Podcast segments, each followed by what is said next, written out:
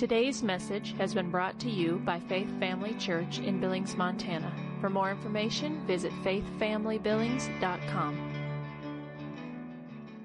So let's just have a word of prayer this morning. Father, thank you for your presence. Father, we choose this morning, intently choose to step into the glory cloud this morning, into your presence, into the holy place where you dwell, Father. Not this building, Father. That's not what we're talking about. We're talking about just your presence, the glory, the weighty cloud of your glory, Lord, that we are going to step into this morning. We expect great things today. We expect mighty things today, Father. We expect more souls today, Jesus. And we know that you're going to do exactly what you promised you would do. Bless this word this morning. Hallelujah. Thank you, Lord. All right, so we're going to bring this thing in for a landing today, maybe. I, when I first started, I, I, had talked to you about a book. Uh, we've chosen and been using second or first Peter two twenty one for our kind of our target text. For this you were called because Christ also suffered for us, leaving us example that you should follow in his steps. And the, the book that um, was written out of this, that verse back in the late 1800s called In His Steps, written by a man named Charles Sheldon. And it's the chronicle of how, um, through different circumstances, that five people in this church decide that they're going to go one year, and they make a determination they're going to go one year. And they're not going to do anything without first asking themselves the question, what would Jesus do? and then go according to what they know Jesus would do in that. It is amazing as you read that book how radically their lives were changed from doing that. Um, it is so important for us to understand that even walking in love and learning the the aspects and all, all the there is so much about this that you you can't cover it in two months you can't cover, I don't think you could cover it in a year. Just talking about how important it is that we, we learn how to walk in love. We learn how to be, let the love of God be expressed through us. I found something this week, and I, I had read this once before. Um, Amy Carmichael, I don't know if you've heard of her. She was uh, a missionary. She started an orphanage in India. She was from Ireland, I think. Yay for the Irish. But anyway, she she she pretty much as a very young lady, she was I don't even think she was I don't even think she was out of her teens. And she knew she was and she couldn't find anybody to, she couldn't find any missionary society that would sponsor her to go. And finally, one did, and, and she went and she established an uh, orphanage there in India. And I remember reading this, and she wrote this If I have not compassion on my fellow servant, even as the Lord had pity on me, then I know nothing of Calvary love. If I can easily discuss the shortcomings and sins of others, if I can speak in a casual way even of a child's misdoings, then I know nothing of Calvary love. If I can enjoy a joke at the expense of another, if I can in any way slide another in conversation or even in thought, then I know nothing of Calvary love. If I can write an unkind letter, speak an unkind word, think an unkind thought without grief and shame, then I know nothing of Calvary love. If I am afraid to speak the truth, lest I lose affection, or lest the one concerned should say, You do not understand, or because I fear to lose my reputation of being kind. If I put my own good name before others' highest good, then I know nothing of Calvary love. If souls can suffer alongside and I hardly know it, because the spirit of discernment is not in me, then I know nothing of Calvary love. If I myself, if I myself dominate myself, if my thoughts revolve around myself, if I am so occupied with myself that I rarely have a heart at leisure from itself, then I know nothing of Calvary love. If I cannot in honest happiness take the second place or the 20th, if I cannot take the first without making a fuss about my unworthiness, then I know nothing of Calvary love. If I do not give a friend the benefit of a doubt, but put the worst construction ahead of the best on what is said or done, then I know nothing of Calvary love. If I take offense easily, if I am content to continue in a cool unfriendliness, though friendship be possible, then I know nothing of Calvary love. If a sudden jar can cause me to speak an impatient, unloving word, then I know nothing of Calvary love. For a cup brimful of sweet water cannot spill even one drop of bitter water. However, suddenly jolted. If I say, Yes, I forgive, but I cannot forget, then as though the God who twice a day washes all the sands of the seas on the shores around the world could not wash again the memories from my mind, then I know nothing of Calvary love. Wow. I read that again and I thought, you know, there is so much about this that has to be a continual process, and it has to be a continuing process in us. We're going to talk today just for a bit about the importance of sanctification and love.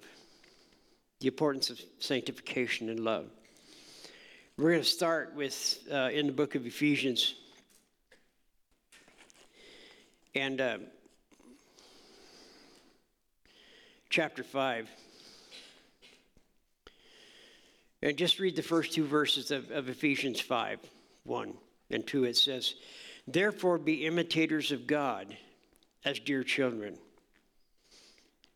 Walk in love as Christ has loved us. Walk in love as Christ has loved us and given himself for us an offering and a sacrifice to God for a sweet smelling aroma. So Paul says here, he says, to be an imitator of God. He says, walk in love just like Christ walked in love. And then he goes on to, to, to describe Christ's love. He offered himself as an offering, he gave himself for us an offering and a sacrifice to God for a sweet smelling aroma. William Penn said, Love is the hardest lesson in Christianity. But for that reason, it should be our care to learn it. The greatest process, and I think the most, the biggest mistake we make and the biggest error we make, uh, even I, I know, especially for me, is not understanding the importance of sanctification in love. Learning love in sanctification. Now, normally you don't think of those two going together, but they absolutely go together. Believers who are really wanting to learn how to walk in the real love of God in lives, there's only one way to do this, and that is to learn how to draw that love from the Holy Spirit. Only one way to do it, and that is to draw that love from the Holy Spirit. Romans 5 5, we, have we've quoted this scripture several times. That his love is shed abroad in our hearts. How? By the Holy Spirit. So, unless we have the work of the Holy Spirit and, we're, we're, and, and, and the Holy Spirit is working in us, we, we don't have the capacity to shed the love of God abroad because it's through the Holy Spirit, through the work of the Holy Spirit in us, that we do that. If the Holy Spirit, if Holy Spirit is not active, actively moving in your life, then it's you can't shed, you can't, you can't manifest what you don't have. The only way you can get the Holy Spirit to release His love into you is that you have to be willing to enter into a true sanctification process with the Lord, where He can begin to start the process of transforming us into the express image of His Son, Jesus. I'll say that again. The only way you can get Holy Spirit to release His love into you is that you have to be willing to undergo the act of sanctification. Because that's when he begins to make us that that's part that act of sanctification is what begins to transform us change us from what we are into the image of christ you can go back a chapter in ephesians 4 and it says this in the first two two verses it says, I, therefore, a prisoner of the Lord, beseech you to walk worthy of your calling, of the calling which you were called, with all lowliness and gentleness, with long suffering, bearing with one another in love. And I like the way the, the, the, Mace, uh, uh, the Amplified Version says this. It says, So I, the prisoner for the Lord, appeal to you to live a life worthy of the calling to which you have been called that is, to live a life that exhibits godly character, moral courage, personal integrity, mature behavior, a life that expresses gratitude to God for your salvation with all humility, forsaking self righteousness and gentleness, maintaining self control, and with patience, and bearing one another in unselfish love. Paul said, I'm beseeching you, I'm appealing to you that you walk in that, that process of sanctification. I don't care how long you've walked with the Lord, you never, you never get past. And Kathy and I were just having this conversation last night on the way home. You never get past that point of where you do not need direction, where you do not need correction, where you do not need Holy Spirit speaking into your life saying, wait, wait, don't go that way. This is how I want you to go. This is the way I want you to, to, to move. You never outgrow that. We will not outgrow that, and we won't get past that until we get to heaven. And we won't have need for it anymore. But until that time, the, the, per, the process of sanctification has to be taking place in our life every day. Because without it, our walk grows stale. Without it, our walk grows powerless. We don't, we don't keep the power the resurrection power of Christ working through us unless we're going through that sanctification process. It's only when the very love of God Himself starts to flow into your personality that you can even begin to love God and love like God.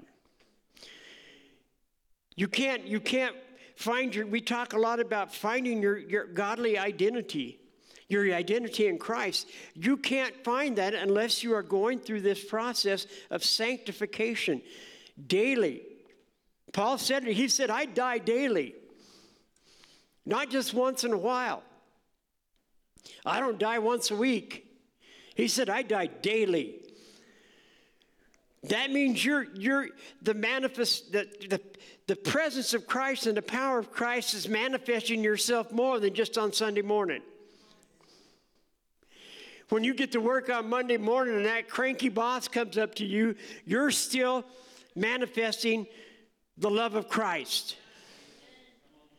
The love of Christ is still flowing out of you because you're realizing I, I have to do this daily. I, I know none of you have ever done this, but I've tried to do it like that.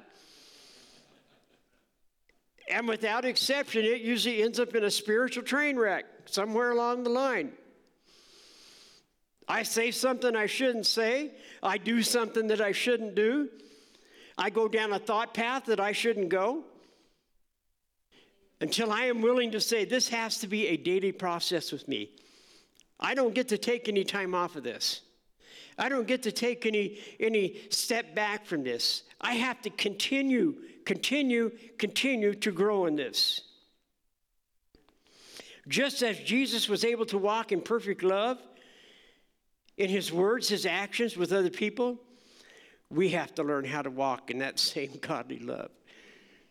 If we allow Holy Spirit to enter us into this sanctification, process, where God the Father can then begin to establish the spiritual discipline of agape in our lives.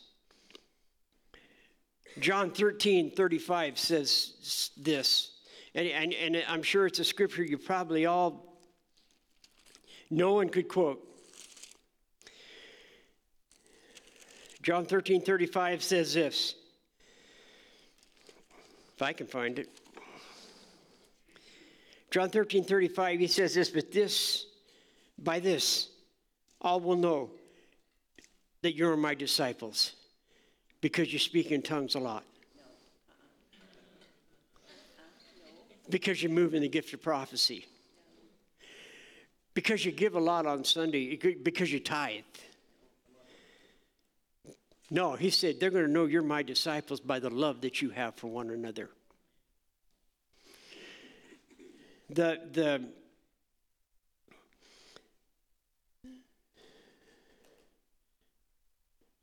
this is how it says it in in uh, the Amplified Bible. By this, everyone will know that you are my disciples if you have loved and have unselfish concern for one another's. If you look over at John, First John or Second John one five, it says, and, and it says, "Now I ask you, not as if I were writing to you a new commandment." but simply reminding you of the one which we have had from the beginning that we love and unselfishly seek the best for one another. John is saying the same thing that, that, that he heard Jesus say. He said, I'm, I'm not giving you a new commandment. I'm not giving you something that you haven't heard before. But what I am telling you is, is this you have to love. You have to be, uh, listen, guys, I'm living this out in real time right now. As, I, as, i as I've been sharing this with you, I, I'm living this out in real time. I just ha- I've just sat this week and had a conversation with somebody about this, this very thing. And I told them, I said, you don't have a choice who you're going to love. You're going to call yourself a Christian. You're going to call yourself a disciple of Christ, a follower of Christ. You, do, you can't decide who you're going to love and who you're not going to love. You can't. Not if you're going to be a disciple of Christ. Not if you're going to be an imitator of Christ. You're going to love regardless. You're going to love in spite. You're going to love no matter what. Because Jesus said that's how they're going to know you're my disciple. That's how they're going to recognize the fact that you're my disciple, is if you love. And we cannot we cannot walk in that unless we are making it a lifestyle. It has to be a lifestyle. Now I know I know what you're thinking. Well, that's easy. I can do that. Oh, really?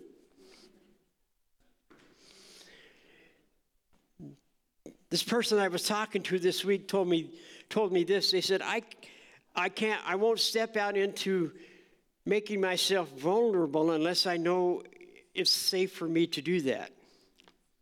I said, Really? I said, First of all, that's an unrealistic expectation to think you're going to go through this life being safe. I don't read anywhere in this word where Jesus said, Go ye therefore and be safe. He didn't say that, did he?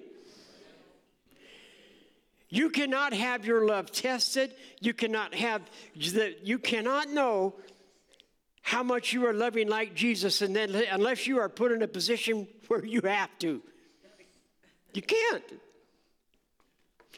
This idea of, of, of, you know, I have to be in my safe place. There is no safe place for a believer except in Christ. That's your safe place if you're in Christ. But listen, for us to be what we're supposed to be, we're going to be put in some mighty uncomfortable situations, some mighty uncomfortable times. Sometimes where the love of Christ is going to it's going to take everything within us, and it's going to take all the power of Christ in us to express love.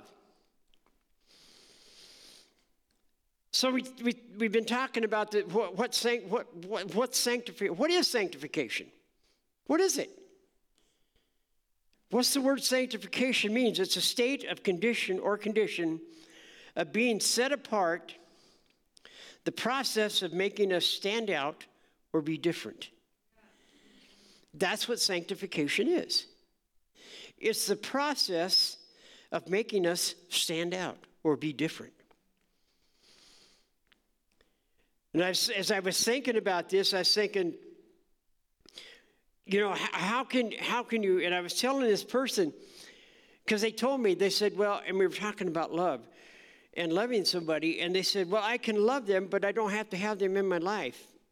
And I, I, I, I shook my head. I said, did you, did you listen to what you just said? I said, okay, so let's follow your logic here. Let's, let's follow your logic here for a minute. I said, so really, if that's the truth, I said, do you, do you, do you not, you, you agree that we're supposed to be like Jesus? They said, yeah, I agree. Yeah, we're supposed to be like Jesus.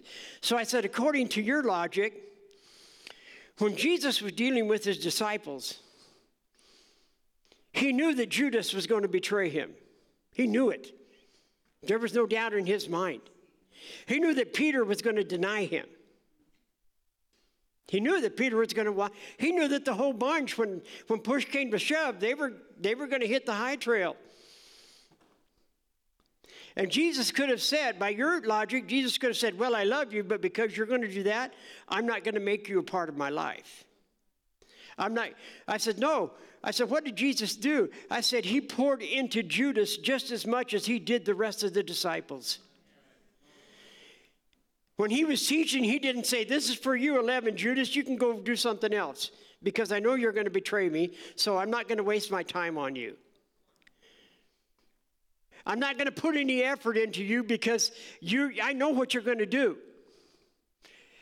No, he sat right there. He sat right there with the other 11. He heard every word that Jesus said. And Jesus poured into him just as much as he did the other 11 disciples. So I said, according to your logic, that's what Jesus should have done.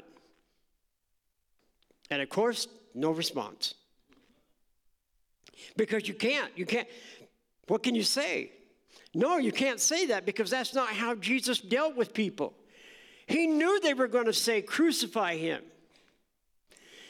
He knew that they were going to call for his death, but he still poured into them. He still poured his love into he he even loved, believe it or not, even though you read the things he said, he loved the Pharisees and he loved the Sadducees, and he loved those religious elite that were going to call for his death. And he still spoke into them. He still tried to get them to see, and he still exhibited love toward them. Once the Holy Spirit starts to transmit his quality of love into the very core of your personality, your responsibility then becomes how to walk that love out in your words and your actions, in your deeds. You see, the, the capacity is already here. If you're a believer, the capacity to love like Jesus loved is already here.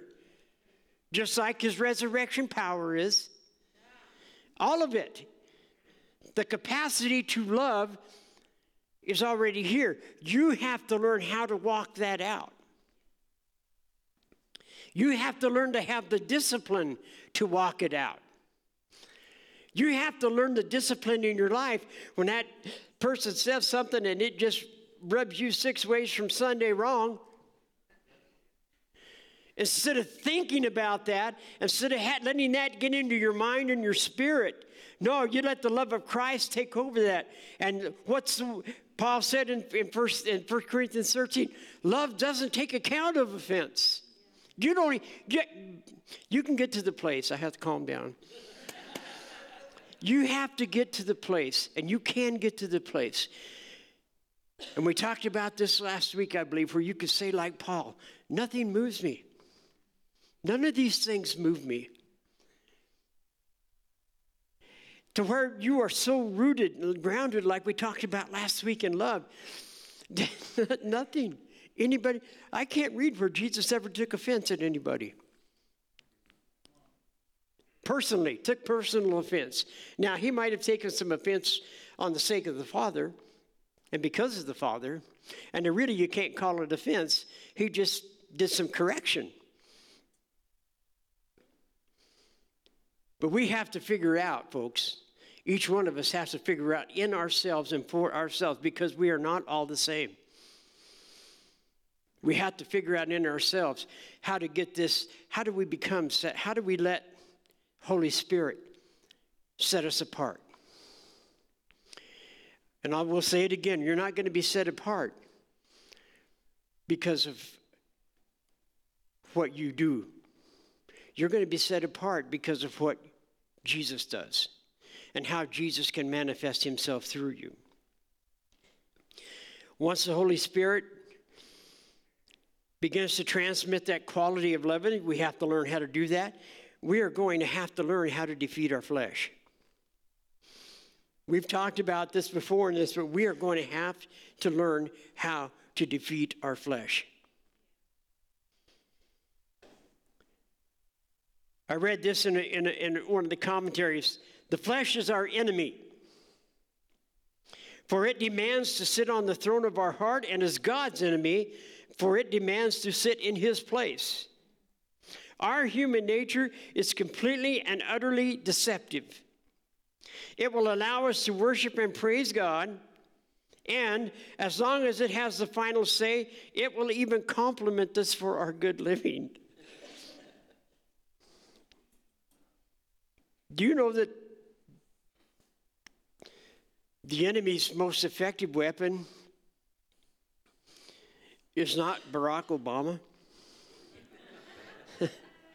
the, the devil's most effective weapon is not Joe Biden or Nancy Pelosi or Chuck Schumer or George Soros. That, that, you know what his most effective weapon is? The person who sits in church every Sunday and declares himself to be a Christian, but knows nothing of Christ. That's his most effective weapon. Because when he gets that person gets out into the world, and there may I've I've I have seen this so many times. I am so tired of seeing pictures of on Facebook about people talking about Jesus sitting at a bar with a drink in their hand. Even I, I, I, I, I I've had it to hear. Well, you're not walking in love. Oh, yes, I am. I didn't say I didn't love them. I said, I'm just tired of their activity. I'm tired of their witness because that's what the enemy uses with the world. Because they don't see any difference. They don't see any set apart. They don't see anything that's set apart. There's nothing that sets us apart from the world. We look like them, we act like them, we talk like them, we think like them. I heard a preacher say this not, I think it was John Kilpatrick. I was listening to one of his messages. He said that there is a great percentage of Christians who do not know what it is to walk in the Spirit. He said they'll sit in church every Sunday. He said they've made a confession of faith. They're saved, but they have not figured out and they have not in the Word and gotten into the Word to the place where they need to, where they understand that there is a way to walk in the Spirit. There is a manner of walk that we have in the Spirit that allows Him to manifest through us.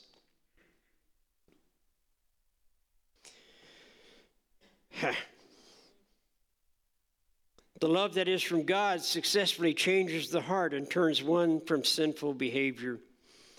while human love continues to follow the interests and desires of our human nature. Let's say that again. The love that is from God successfully changes the heart and turns us from sinful behavior.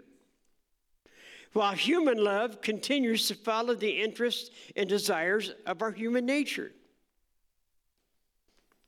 So, whatever nature you're following, you're going you're going to manifest that nature. You can say you're a Christian, you can say you're a believer till the cows come home. But if it's not being manifested from your life, then you have no you have no witness to that. Wow. You're quiet. God works his love into us by conforming us to Christ. God works his love in us by conforming us to Christ. A couple scriptures here. Romans 8:29 out of the New Living Translation said this, "For God knew his people in advance, and he chose them to become his like his son, so that his son would be the firstborn among many brothers and sisters." God knew his people in advance, and he chose them to become like his son. Every one of us Every one of us, when God, when we got saved and we gave our heart to the Lord, I'll go back even further that when we were created. God's design for us was to be conformed to the image of his son. Before we were ever created, that was God's intent. Now, obviously, some of us haven't, some, there, are, there are those that haven't, haven't fulfilled that. But it's not because that wasn't God's design. It's not because that's not what God wanted. 2 Corinthians 3:18 in the New Living Translation says, "So all of us have had the veil removed, can see and reflect the, the glory of the Lord. And the Lord, who is the Spirit, makes us more and more like Him as we are changed into His glorious image.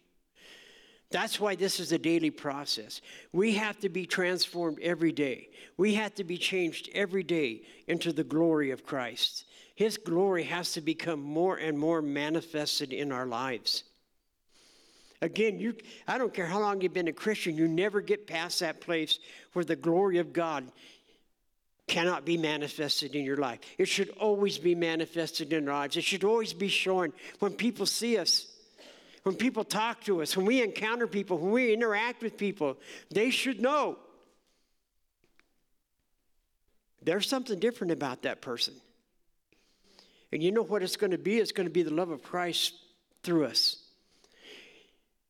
And I've said it before, we'll, eh, the love of Christ will reach people when nothing else can.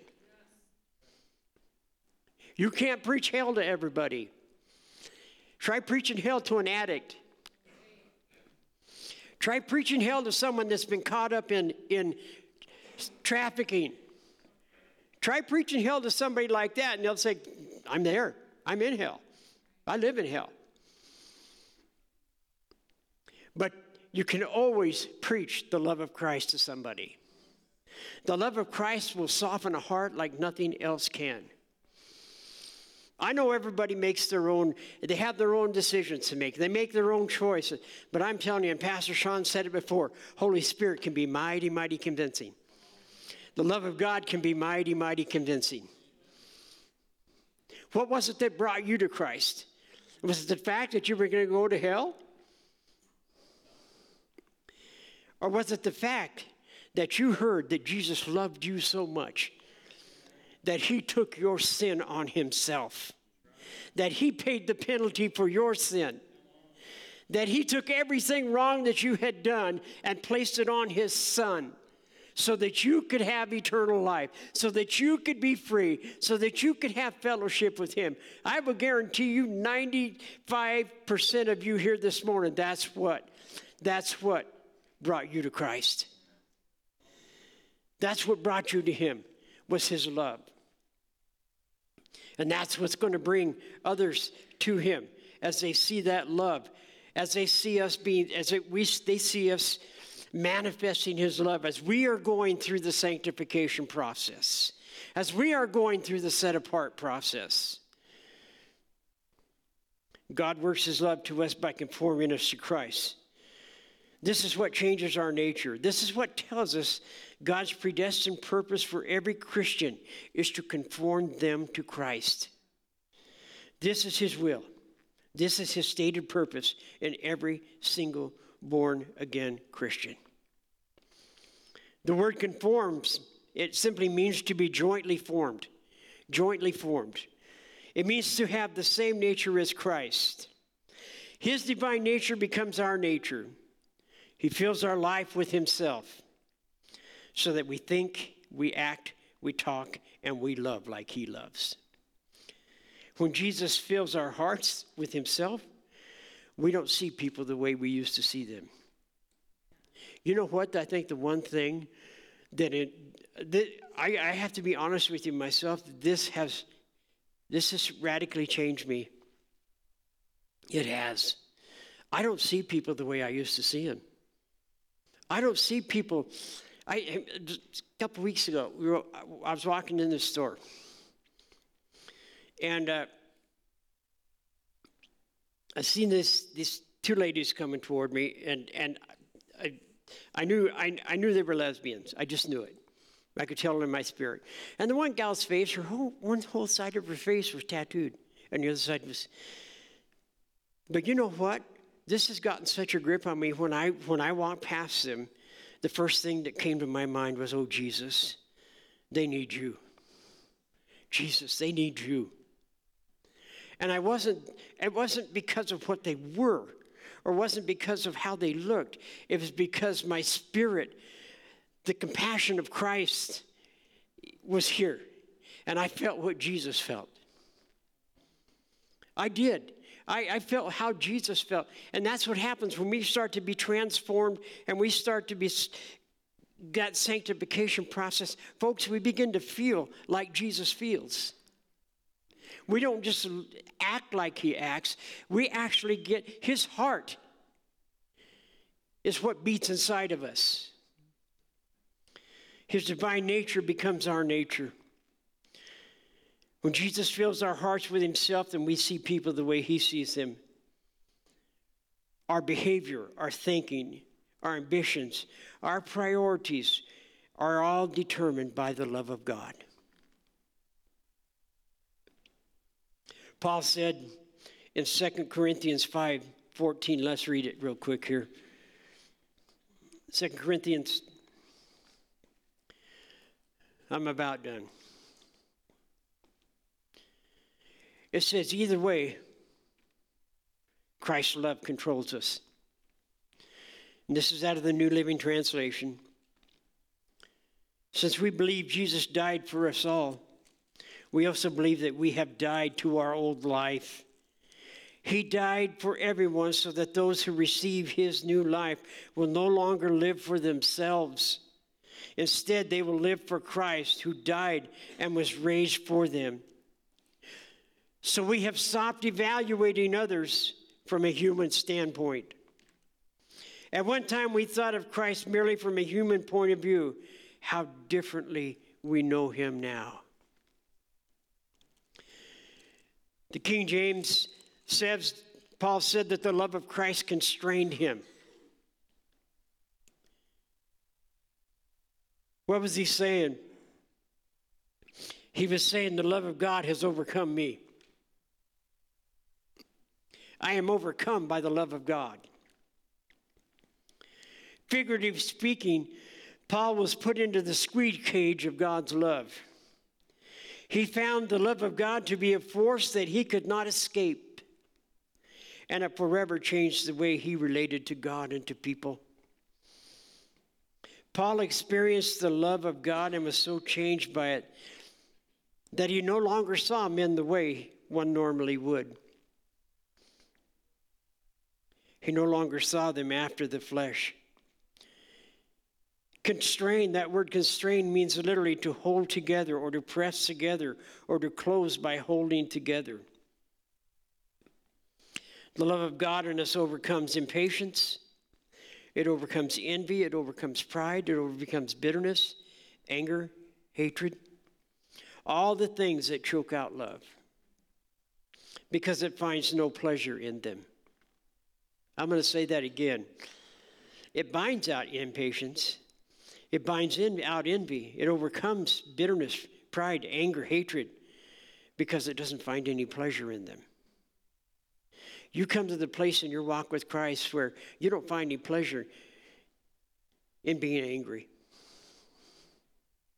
Well, I just have to express myself. No, you don't. I just have to speak my mind. No, you don't. I just have to let people know how I feel. No, you don't. Not if the love of Christ constrains you. I, I, I just can't let that pass. I can't let that go. Yes, you can. If the love of Christ constrains you. I can't accept that person because of what they did. Yes, you can if the love of Christ constrains you. I can't forget what they did to me. Yes, you can if the life of Christ constrains you. Oh, I know. He goes on. This I was in reading this. Uh, uh, one of the commentaries I said is it says if we enjoy these things, impatience, envy, pride, bitterness, anger, hatred. I, can you imagine somebody enjoying that stuff? But yet there's people who, who, who continue to walk it and will not change their behavior, will not let themselves be conformed to Christ. So what other what other conclusion can you make than that they enjoy it?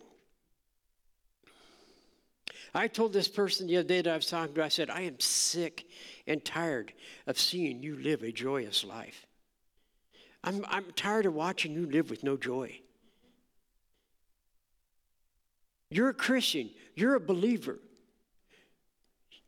How can you not, how can you let these things keep you from walking in the joy of the Lord? How can you let them rob you of your joy?